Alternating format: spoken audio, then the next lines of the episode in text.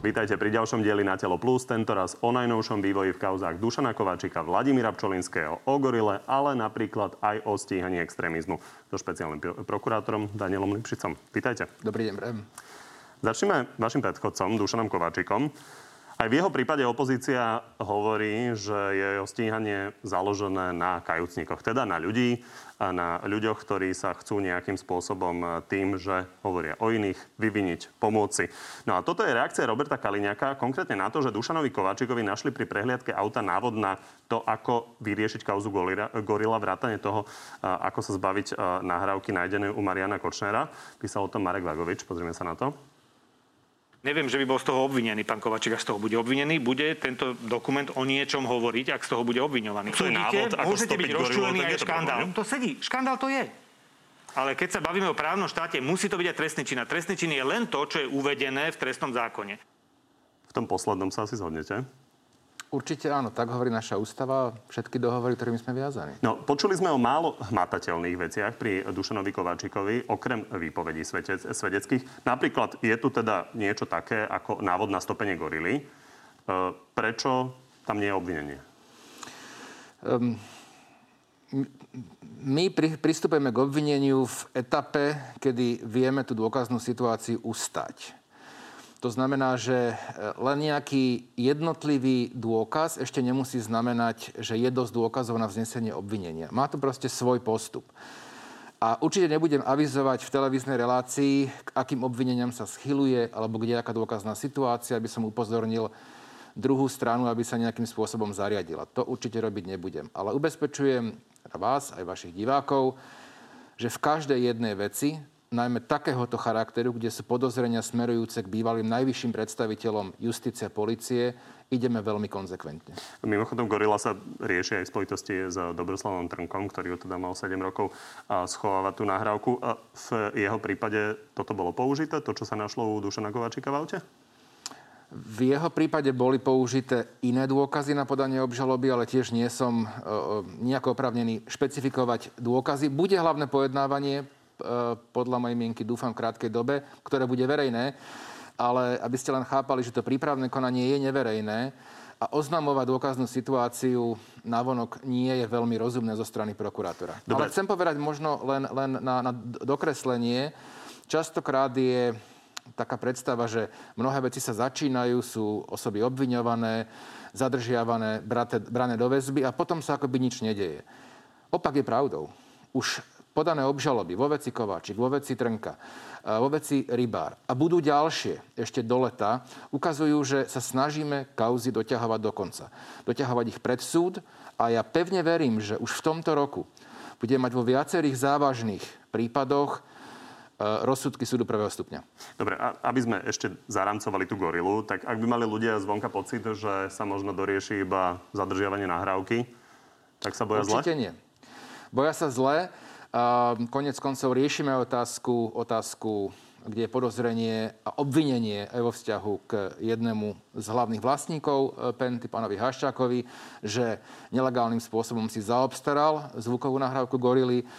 Ja som dával podne na podanie dovolania v tej veci, kde bol prepustený z väzby. Dovolanie bolo podané. Ale chcem povedať aj to, že Chápem, samozrejme... ale to je predsa len stále o tej nahrávke. Uh, to je o ale samozrejme, s nahrávkou, ale samozrejme, ale samozrejme že sa zaoberáme veľmi intenzívne. Aj keď treba povedať, že je to úplatko spred 15 rokov, čiže tam sa ťažko veci spätne niekedy dokazujú, ale pracujeme na tom pomerne intenzívne. Znovu vám nemôžem povedať ako možno advokát alebo politik, čokoľvek ma napadne, alebo čokoľvek Dokonca aj to, čo viem, vám nemôžem povedať. Práve preto, aby som to trestné stíhanie neohrozil. Dobre, tak vráťme sa k tej všeobecnej argumentácii, ktorú opozícia často spomína. Kajúcnici vypovedajú, aby pomohli sebe, poškodili tým, ktorí sú nad nimi a nie sú žiadne iné dôkazy ako výpovede. Že to je lož. Musím povedať, aj pri e, bývalom špeciálnom prokurátorovi Kováčikovi sú objektívne dôkazy nad rámec e, výpovedí spolupracujúcich obvinených ktoré preukazujú pravdivosť ich výpovedí. A Môžeme druhá vec, a druhá vec, ktorú chcem ešte povedať, je, že nepáči sa mi, keď... Dobre, keď to robia advokáti, keď to robia politici, keď používajú ten výraz kajúcnik. Ja taký inštitút v trestnom poriadku teda nepoznám, musím povedať. Ja poznám spolupracujúcich obvinených. Áno, to nie sú bezúhonné osoby. Len si povedzme už raz pre istotu veľmi jasne, že niektoré formy trestnej činnosti, ako sú napríklad korupčné schémy, nie je možné bez spolupracujúcich obvinených proste odhaliť. Pri takejto korupcii neexistujú žiadni svetkovia, ona sa nedieje na otvorenom námestí, nikto nepodpisuje nejakú, nejaký úpis, že áno, prevzal som od AB za toto a za toto, toľko a toľko. Nič také. Samozrejme, že tie výpovede spolupracujúcich obvinených musia byť verifikované ďalšími dôkazmi a aj sú. Aj v prípade uh, Dušana Kováčika. Napríklad? Um, napríklad e, vieme, že vo veci, ktorá je kladená za vinu, uh, to znamená, a to je prepustenie v tom čase obvineného bosa skupiny Takáčovcov, Lubomíra Kudličku, nebola podaná voči prepusteniu obvineného stiažnosť. Nebola podaná na základe jeho intervencie čo je zdokladované a dokázané. Nie len výpovediami svetkov. Tam Robert Fico na druhej strane okamžite hovorí, bolo to e, na základe rozhodnutie pána Klimenta. A to je lož. E, ja, ja by som e, veľmi chcel apelovať na ktoréhokoľvek politika, aby si predtým, ako kritizuje alebo sa vyjadruje k nejakému rozhodnutiu, si ho najskôr prečítal. A si ho dobre prečítal. A zvlášť, keď je právnik. Um, toto berem len ako politický folklór, ku ktorému mne neprináleží sa vyjadrovať. Ale ja som rozhodnutie e, Senátu pod vedením doktora Klimenta čítal a e, vôbec to rozhodnutie nesmerovalo k prepusteniu na slobodu, práve naopak. Poďme na Vladimíra Čolinského. Od začiatku uh, sa za ňoho veľmi silne staval jeden z vašich priateľov, mimochodom aj pán Čolinský je váš priateľ, iný váš kamarát, minister Krajniak a tvrdil, že je mu dokonca bránené v obhajobe, pretože prokurátor ho nechce zbaviť mlčanlivosti. Toto hovorí Milan Krajniak. Ak totiž platí, že mal byť zbavený mlčanlivosti, celé toto vznesené obvinenie voči doktorovi Pčolinskému je úplne, úplne procesne na vode. Pán Krajniak hovorí, v minulosti boli zbavovaní príslušníci SIS, Vladimír Čelinský e, nie je, je v nevýhode. Ja som presvedčený o tom, že v, e, v, v e, prípade, keď niekto je v procesnom postavení obvineného, tak sa môže braniť akýmkoľvek spôsobom a nie je viazaný žiadnou mlčanlivosťou. Podľa mojej mienky to je jednoznačné. A, takže tak. Prečo ho nezbaviť mlčanlivosti? Pretože by to mohlo v princípe zacykliť situáciu, keď máte šéfa nejakej inštitúcie, ktorý môže zbaviť mlčanlivosti svojich podriadených, ale podozrenie smeruje voči nemu, tak ich mlčanlivosti nikdy nezbaví. A je to situácia hlavy 22. V takom prípade by nebolo možné vôbec nejaké podozrenie stresnej činnosti v takejto inštitúcii odhaliť. A to považujem za absurdné. Vy bývate v jednom dome s pánom Krajniakom. Asi ste sa stretli na chodbe. Bavili ste sa o tom prípade? Nebavili. Rozprávali ste sa o ňom? S kým? S pánom Krajniakom. Nie, ja považujem baviť a rozprávať sa za synonyma. Či to nebolo teda nielen na chodbe, ale kdekoľvek? Nie, nie, nie. A mimochodom, slubovali ste, že sa nebudete stretávať so žiadnymi politikmi. To sa vám podarilo dodržať? To sa mi podarilo a keď mám stretnutie, tak o tom jednak informujem kolegov, urobím o tom záznam. E, napríklad mali sme rokovanie ohľadne finančných vecí aj s pánom generálnym prokurátorom na ministerstve financí v piatok. Asi pred 4 týždňami sa so mnou stretla pani podpredsednička vlády Remišová, lebo chcela vedieť môj názor na kolúznu väzbu a na zmeny v nej. Takže áno, e, musím povedať, že ako som avizoval aj pri hearingu, je to pomerne taký pustovnícky život. Človek musí e, svoje kontakty prerušiť a som rád, že aj e, mnohí moji bývalí kolegovia z verejného života to absolútne rešpektujú. Myslíte si, že je Milan Krajniak na vás nahnevaný za tento prípad? Že ste nejakým spôsobom neintervenovali e, pre pána Pčolinského? Neviem, to sa musíte pýtať jeho, ale myslím, že nemá dôvod. Takže len sa pozdravíte. Ale pre, prehodíme určite pár viet ohľadne normálnych vecí, rodinných, áno. A to no. považujem to za normálne. To, to by som považoval za absurdné, keby som vám povedal niečo iné. S týmto prípadom súvisí aj zmena nastavenia kolúznej väzby. A Boris Kolár k tomu povedal toto. Áno, robíme to aj kvôli Vladovi Pčolinskému. Čo hovoríte na to? Vo všeobecnosti ja nebudem komentovať e, vyjadrenia politikov žiadneho, koaličného, opozičného. Toto ale dosť zasahuje do vašej roboty, ako je nastavená Ale poviem druhú vec, väzba. Ktorú som povedal aj na rokovaní pracovnej skupiny ministerstva spravodlivosti. Že máme tu dlhé roky nastavený inštitút kolúznej väzby. Doposiaľ nikomu neprekážal. Doposiaľ nikomu neprekážali ani jednotlivé lehoty, ani rozhodovacia prax našich súdov, ani postup prokuratúry. Zrazu je to predmetom intenzívnej polemiky a máme tu narratívy o ľuďoch, ktorí sú pod tlakom a vystavení nejakému mučeniu vo väzbe. Je to podľa mojej mienky absurdné, ale súhlasím s tým a hovorím to už dlho, hovoril som to aj pri hearingu, že čo je potrebné robiť, je, je potrebné zlepšovať, humanizovať výkon väzby samotnej bez akýchkoľvek pochybností. Hovoril som o tom, myslím, že aj u vás v relácii. Trvám na tom a robí sa na tom, aj keď to nie je priamo v kompetencii prokuratúry, ale my sa na tých diskusiách a riešeniach podielame tiež. Za opozíciu ale dodám, ísť... že teda oni tvrdia, že predtým sa to nezneužívalo. Um, pán redaktor, ja tiež akože počúvam rôzne, rôzne vyjadrenia. Uh, za bývalej vlády um, bolo, bolo stíhaných spústa opozičných politikov, vrátane vtedy mojej osoby na základe oznámenia napríklad Mariana Kočnera niekoľko rokov. Tie stíhania boli absolútne vyfabrikované, čo netvrdím ja, boli zastavené alebo potom následne buď prokuratúrou alebo súdom. Považujem za pomerne trúfale, ak niekto z politikov vterajšej garnitúry teraz rieši účelovosť trestných stíhaní, ktorú v dnešnej dobe ja vylučujem. Na druhej strane Robert Fico pri tomto spomína napríklad eh, ministrov eh, Janušeka, a ďalšieho ministra výstavby, ktorí boli stíhaní nie väzobne. A boli odsudení. Pretože, pretože boli stíhaní za Minister skutky. Štefanov je ten druhý. My sme začali ich trestné stíhanie v roku 2011 za skutok, ktorý sa stal, myslím, roku 2007 alebo 2008. Pretože za vlády práve Roberta Fica nebola vôľa túto kauzu trestne stíhať. Nakoniec preto sa vznášalo obvinenie, až za éry vlády Ivety Radičovej a následne prišla aj k odsúdeniu. Takže ja by som sa opýtal, z akého dôvodu tri roky od kauzy neboli exministri za SNS obvinení. No a vy ste sa vyhli priamej reakcii na pána Kolára. Na druhej strane, nie je podľa vás problém, ak politici priamo tlačia na zmenu pravidel v eh, trestného práva?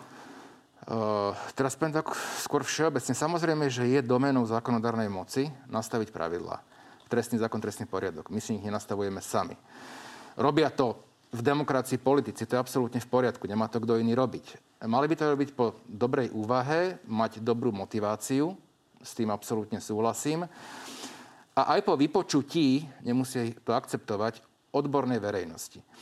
My sme sedeli na ministerstve spravodlivosti niekoľko hodín, kde som sa snažil vysvetliť zástupcom poslaneckých klubov, zástupcom advokátskej komory, verím, že možno z časti úspešne, prečo tie pôvodné návrhy na zmenu kolúznej väzby by v princípe zablokovali možnosť razantného stíhania závažných kauz. Aký bude výsledok, ten na konci dňa na parlamentu. Prečo máte problém sa postaviť k tomu, že predseda parlamentu explicitne povie, že to robí aj pre svojho nominanta? Pretože nebudem... E, po, pozrite.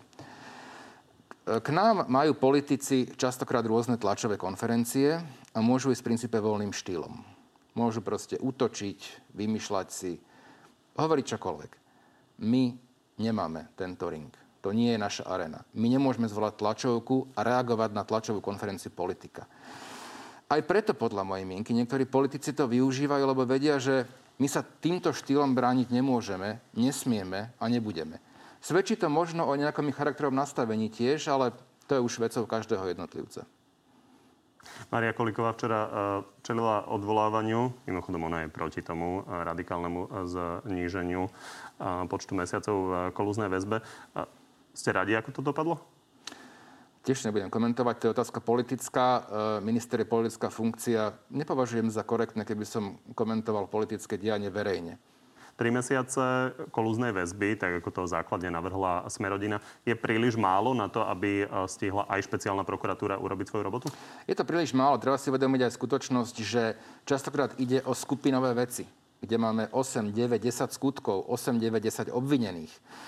To znamená, nie je možné ani reálne v troch mesiacoch vykonať všetky úkony, kde hrozí riziko kolúznej, kolúznej činnosti alebo dokonca aj v prípadoch, kde už bola kolúzna činnosť preukázaná, lebo vo väčšine tých známych kauz, kde sú obvinení v kolúznej väzbe, tak v týchto veciach bolo zdokumentované a zistené, že sa dopúšťali kolúznych konkrétnych aktivít. Že kontaktovali podozrivých, svetkov, alebo sa snažili manipulovať s dôkazmi.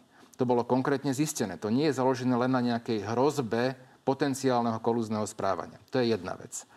No ale samozrejme druhá vec je, že znovu tu je ten narratív, že orgány činné v trestnom konaní a my ako prokurátori držíme obvinených 5 rokov v kolúznej väzbe. V čisto kolúznej väzbe, pán redaktor, na Slovensku, napriek tomu, že aj redaktori mnohí si tie čísla mýlili, a nevedeli ich nejako asi spracovať dobre. Treba povedať, že to bolo na základe vyjadrenia. Uh, le, len treba s porozumením aj, aj tie tabulky čítať, ale to teraz možno, že necháme na bok. Na, na bok tak dne, možno, že k dnešnému dňu je 12-13 obvinených na celom Slovensku z 1500 väzobne stíhaných, ktorí sú len v kolúznej väzbe. Jeden jediný na celom Slovensku je stíhaný len v kolúznej väzbe nad rámec základnej lehoty väzby, ktorá je 7 mesiacov. A to je obvinený Kičura. Nikto iný. Takže ak niekto tu na podsúva ľuďom narratív, že u nás sú ľudia v kolúznej väzbe 5 rokov, tak si myslím, že, že, že buď má zlé informácie, alebo umyselne zavádza. Poďme na Norberta Bedera, ktorý je e, vo väzbe nie 5 rokov, ale od e, minulého leta. Vyšetrovateľ... Ale nie iba v Kolúznej, tak. Vyšetrovateľ v e, kauze Dobytkár prišiel podľa aktualít s ďalšími 53 úplatkami a Robert Kaliňák stále hovorí napriek tomu, že teda pána Bodera považuje za obeď politických procesov a toto je jeho argumentácia buď máte úplatok, alebo je to pranie špinavých peňazí. Nevie to byť jedno aj to isté. Ja som presvedčený, že keď zoberiete, že prebehol rok a v tej situácii sa nikam nepohli v zásade. Takže pán Kaliňák je presvedčený, že ste si ani v tomto neupratali, že či úplatok alebo pranie špinavých peňazí? E, častokrát prichádza, to sa volá, že predikatívny trestný čin je úplatok, ktorý predchádza legalizácii. Inými slovami, z tej korupcie sa následne špinavé peniaze perú a legalizujú, aby v nejakej inej forme boli použiteľné. Neviem celkom, čo pán Kaliňák chcel týmto povedať, týmto extempore, ale OK, je to, je to, je to akoby v princípe Tým myslel jeho... podľa mňa to, že tie úplatky nepríjmal pria, priamo Norbert Podor, že možno podľa výpovedí mali plynúť jemu a teda to pranie špinavých peňazí to zase podľa vyšetrovateľov mal realizovať on. Nie, e, podľa, podľa nášho presvedčenia tam je korupcia, aj legalizácia príjmu stresnej činnosti. Ten rozsah obvinení vo vzťahu k tomuto obvinenému sa rozširuje pomerne rozsiahlým spôsobom. Ja pevne verím, že aj jeho prípady už v tomto roku budú na súde.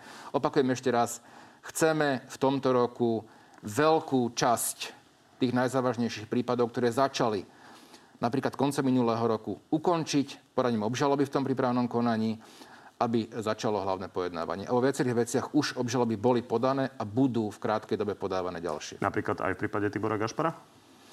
Napríklad aj v tom prípade, ja pevne verím, že nechcem vôbec preudikovať časovo, ale som presvedčený, že v kauze očistec, kde je trestne stíhaný aj bývalý policajný prezident, budú podané obžaloby tento rok. Poďme ešte na Michala Suchobu, lebo ďalšia kritika opozície hovorí o tom, že títo spolupracujúci obvinení mm-hmm. alebo kajúcnici a si užívajú slobodu, užívajú si majetok a teda nejakým spôsobom vypovedajú voči ostatným. Keď sa pozrú ľudia zvonka na to, že on z Dubaja vypovedá a užíva si tam svoj majetok, ako to majú vnímať? No poviem najskôr k tomu e, možno jednu vec. E, vo väčšine prípadov napríklad aj spolupracujúci obvineným, ako má zaistený majetok. Čiže nie je celkom pravdou, že si akože užívajú majetok. Áno, viacerí z nich sú na slobode, niektorí boli vo väzbe, niektorí neboli vo väzbe a vypovedajú. Zatiaľ im nebola slúbená žiadna beztrestnosť a opakujem ešte raz, ich výpovede musia byť potvrdzované eh, ďalšími objektívnymi dôkazmi. Ale znovu sa vrátim k tomu na začiatok. Nikto netvrdí, že ide o ľudí, ktorí sú kandidátmi na svetorečenie. Sú to ľudia, ktorí boli účastní, častokrát veľmi aktívne a rozsiahlým spôsobom na trestnej činnosti. Preto ju môžu a vedia odhalovať. Ale dajme si, naozaj sa rozhodneme, že či chceme využívať aj spolupracujúcich obvinených, samozrejme preverovať ich výpovede, verifikovať ich ďalšími dôkazmi a tým pádom odhalovať aj trestnú činnosť na najvyšších poschodiach verejného života, alebo na to budeme rezignovať a budeme odhalovať e, zlodejov kompotov. V prípade pána Suchobu, tie jeho výpovede sú niečomu platné, potvrdzujú sa ďalšími dôkazmi? To vám v relácii ani nikde inde nebudem potvrdzovať. Topky priniesli pomerne bombastickú vetu z tej jeho výpovede. On je teda sám obvinený v prípade, kde ide o 40 miliónov eur a teda povedal, mal povedať podľa Topiek, že Robert Kaliňák mal dostať nejakých 500, nie Robert Kaliňák, ale Peter Kažimír mal dostať nejakých 500 tisíc od Jozefa Brehela. To je niečo relevantné? Poviem to v takej najskôr rovine, najskôr celkovo rovine všeobecne. Nebudem sa vyjadrovať e, k výpovedi, ktorá bola niekde na topkách údajne, ktorú možno nejaký advokát, ktorý tam bol prítomný, vyniesol. Určite, že nie je možné založiť obvinenie len na tom, že niekto povie, počul som, povedal mi niekto, nepriame svedectvo z druhej ruky, že ten a ten dostal. A teraz ideme niekoho odstíhať. To možné proste nie je. To možné nie je.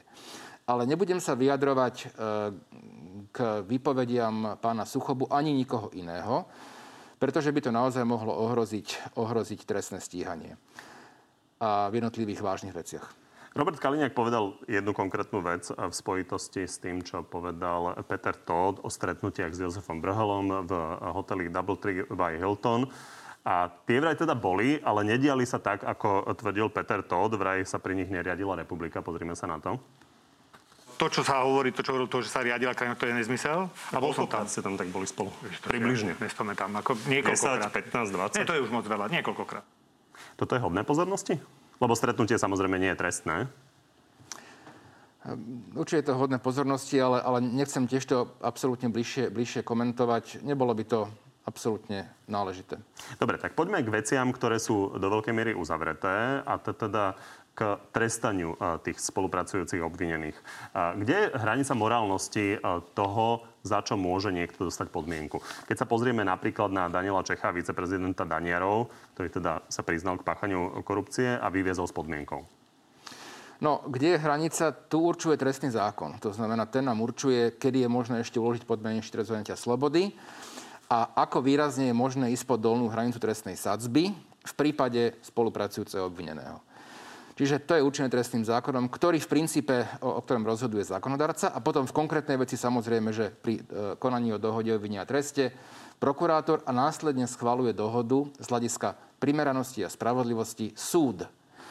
Znovu sa k tomu ale vrátim, že bez spolupracujúcich obvinených by sme nevedeli vôbec tento druh trestnej činnosti odhaliť a rozkryť. A poviem aj druhú vec. Je, áno, môže sa stať, lebo každý ľudský inštitút je aj zneužiteľný, že aj spolupracujúci obvinený bude klamať. A na Slovensku boli použi- bolo použitých možno v stovkách vecí boli použití spolupracujúci obvinení. Možno v jednej, možno v dvoch veciach sa preukázalo, že vypovedali krivo. Jedna vec sa týkala bývalého krajského prokurátora v Nitre, doktora Mamráka. A tá sa teraz častokrát uh, zverejňuje, ale je to jedna zo stoviek vecí. Kľúčové je samozrejme aj sa opýtať, aký motív by spolupracujúci obvinený mal usvedčovať svojich bývalých kolegov, priateľov, nadriadených, s ktorými do zadržania mal veľmi dobré vzťahy.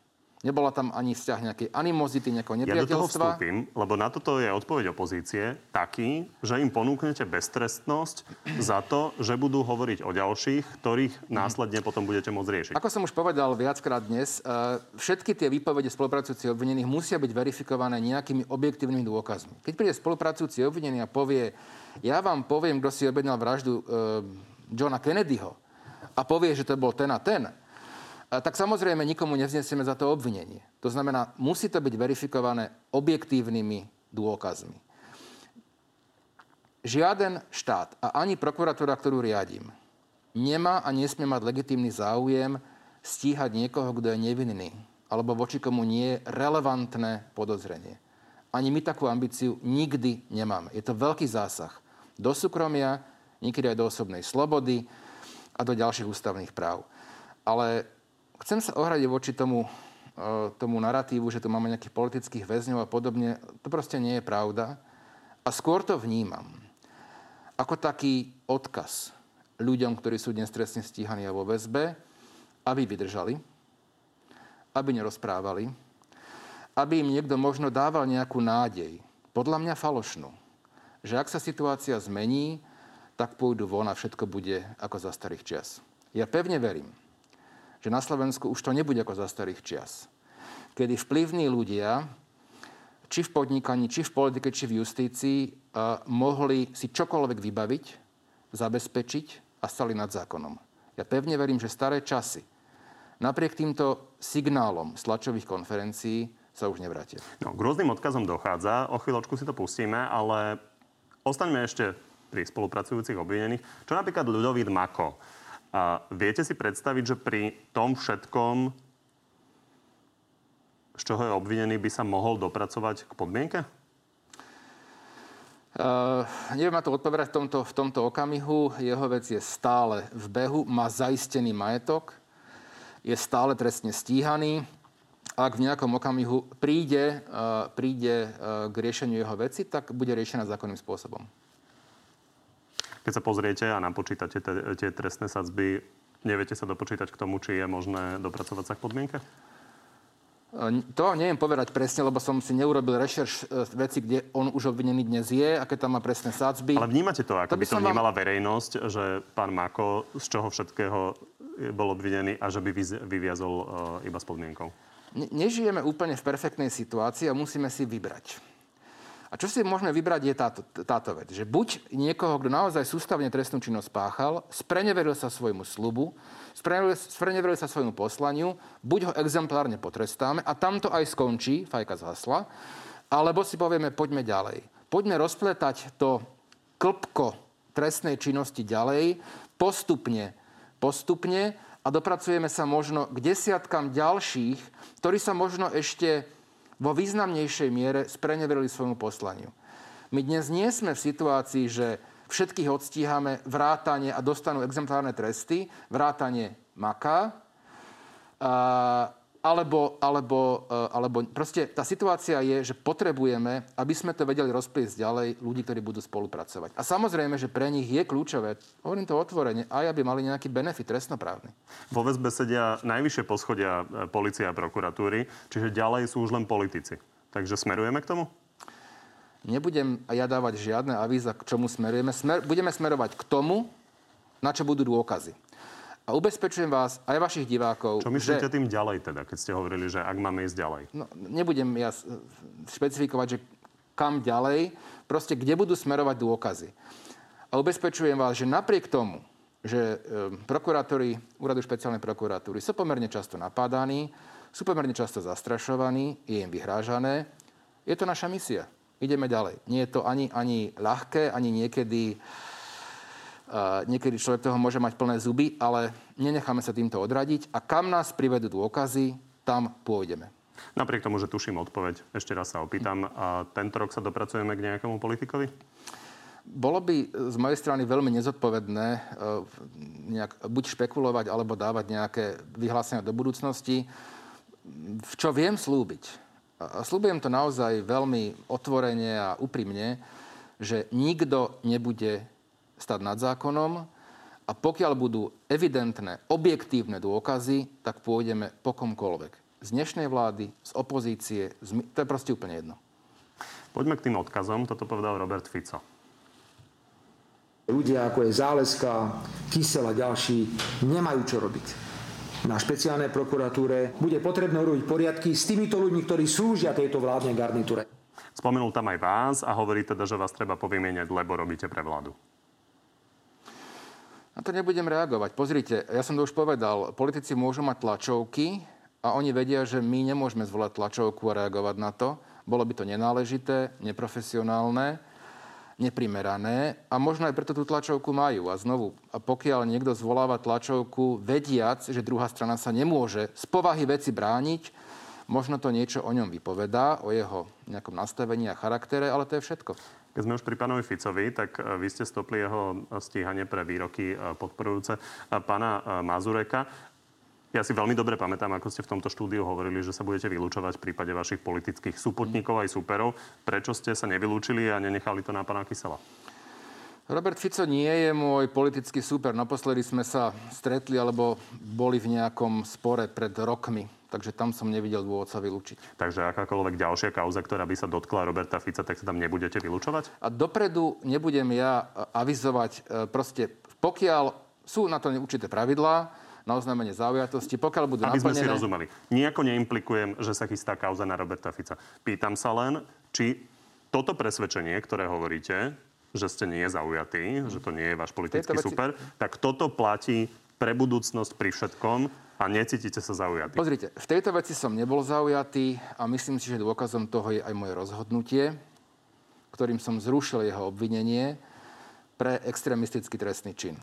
Tak potom ako... Či, či, nejaká, či v nejakom okamihu príde nejaká nová kauza, ja, v tomto okamihu o tom špekulovať by naozaj bolo z mojej strany nefér. Aby sme pochopili, ako to máte vlastne nastavené. Závisí, lebo ja sa priznám, kauza. že keď ste to hovorili, tak som pochopil, že Robert Fico bude prvý, pri ktorom sa vylúčite. Nie. Takže ako to máte nastavené, pri kom sa vlastne vylúčiť musíte? Ja som sa vylúčil uh, v súčasnosti len vo veciach, kde som buď poškodeným, alebo som ako advokát zastupoval niektorú stranu trestného konania, či obvinených alebo poškodených. Hovorili ste, že pri 20 veciach ste sa vylúčili? Približne. Takže Ktorých keď... počet postupom času klesa, lebo sa už viaceré veci stávajú právoplatne skončené. Takže vôbec to neznamená, že keď príde akákoľvek kauza, v ktorej budú politici, že sa budete vylúčovať? Nie, neznamená. A na to už teraz je jedno, rozhodnutie Najvyššieho súdu vo veci nástenkového tendra, ktoré parametre na vylúčenie stanovilo pomerne jednoznačne. No a pri tých trestných činoch extrémizmu sa chcem ešte opýtať na Mariana Kotlebu, lebo ten čaká na rozhodnutie Najvyššieho súdu v jeho kauze šekov na 1488 eur, ktoré teda on trvá na, na nevine. Pozrime sa na to. Žiadny zákon dnes nezakazuje vám dať akémukoľvek inému občanovi akúkoľvek inú zdanenú sumu, hociaku. Vy ste už spomenuli, že máte možno uvoľnenejší pohľad na tie uh, trestné činy extrémizmu, ale tu sa asi nezhodnete. Nezhodneme sa a, a považujem túto obhajobe to v súdnom konaní za čisto účelov. Keď niekto pozdraví akože zdvihnutou pravicou a povie, že tak sa stravili v starovekom Ríme, alebo použije hákový kríž, lebo to bol nejaký staroindický vzor, to sú pomerne, to je detinská forma obhajoby, lebo vieme, v akom kontexte je to používané dnes. Aj zdvihnutá pravica, aj hákový kríž, aj číslo 1488. Takže berem to ako súčasť obhajoby možno detinskej, pána Kotlebu a to je všetko. Naťahuje najvyšší súd, len sa chcem pozrieť na tie právne možnosti. Súdkynia Sabova dala pánovi Kotlebovi 4 roky a 4 mesiace a v akejkoľvek alternatíve je vylúčená podmienka? pán Kotleba môže byť aj oslobodený. Ale keby nebol oslobodený, je ešte možné, že by sa v akejkoľvek právnej alternatíve dopracoval k podmienke? Áno, lebo jedna z alternatív je, že to odvolací súd prekvalifikuje na menej závažný trestný čin, kde by potom bolo možný aj podmienečný trest. Takže je možné sa napriek tomuto veľmi vysokému trestu 4 roky a 4 mesiace pri prekvalifikovaní ešte dopracovať k podmienke. Áno. A vy ste hovorili pred nástupom, že chystáte na, sa na niekoľko zmien na postoch prokurátorov. Už k ním došlo? Teraz sa sústredím na, sústredujem na do, doplnenie počtu prokurátorov. Nás je k dnešnému 24, kde máme 10 voľných miest. Aj preto e, pracujeme, pracujú kolegovia pod enormným e, tlakom e, vecí, spisov, pojednávaní. Um, v priebehu tohto roku si myslím, že tie prípady, na ktoré som poukazoval, budú vyriešené. Tiež ich nebudem riešiť verejne a tiež sa nedajú riešiť zo dňa, zo dňa na... Ja viem, ne, nebol som ešte v tom čase v pozícii, v ktorej som, ale ja ten evidujem, čo som povedal. A špeciálny prokurátor samozrejme, že nie je nejaký autokrat na špeciálnej prokuratúre, je prvý medzi rovnými prokurátormi. A určite veci, o ktorých, ktoré som avizoval, že sú problematické, alebo aj prokurátori, tak následne nejaké riešenie príde v priebehu tohto roka ale ani ja nemám možnosť voľne si vyberať e, prokurátorov na špeciálnej prokuratúre, z ktorých ale musím povedať, že absolútna väčšina, absolútna väčšina sú elitní prokurátori a verím, že sa nám v priebehu najbližších týždňov, lebo výberové konanie už je v nejakej záverečnej fáze, podarí, podarí privítať e, nových kolegov najmä z krajských prokuratúr. No a ešte pri kandidatúre ste hovorili, že vás láka živé právo, že špeciálna mm. prokuratúra, na rozdiel od generálnej prokuratúry, respektíve mm. pozícia generálneho prokurátora to umožňuje. Takže je nejaký prípad, kde sa postavíte pred súd? No jasné, už, aj, už, už chodím jednak aj na pojednávania, jednak dozorujem viaceré prípady úkladných vražd v prípravnom konaní, zločinecké skupiny tiež. E, pracujem na svojej prvej obžalobe. Už teraz bude podávaná, predpokladám, v priebehu budúceho týždňa to je prípad úkladnej vraždy v Lednických rovniach. Čiže áno, e, snažím sa byť, ako som povedal, pri výsluchu, pri hearingu, tak e, približne jeden, jeden deň v týždni v pojednávacej miestnosti. Robím na živých veciach, práve preto, čo som povedal. Tak vám ďakujem, že ste prišli. Ďakujem za pozvanie. Z dnešného Na telo plus je to všetko. Pri ďalšom sa vidíme opäť naživo v pravidelnom čase v útorok o 14. Alebo si nás nájdete v archíve a na podcastoch. Príjemné popoludne. Dovidenia.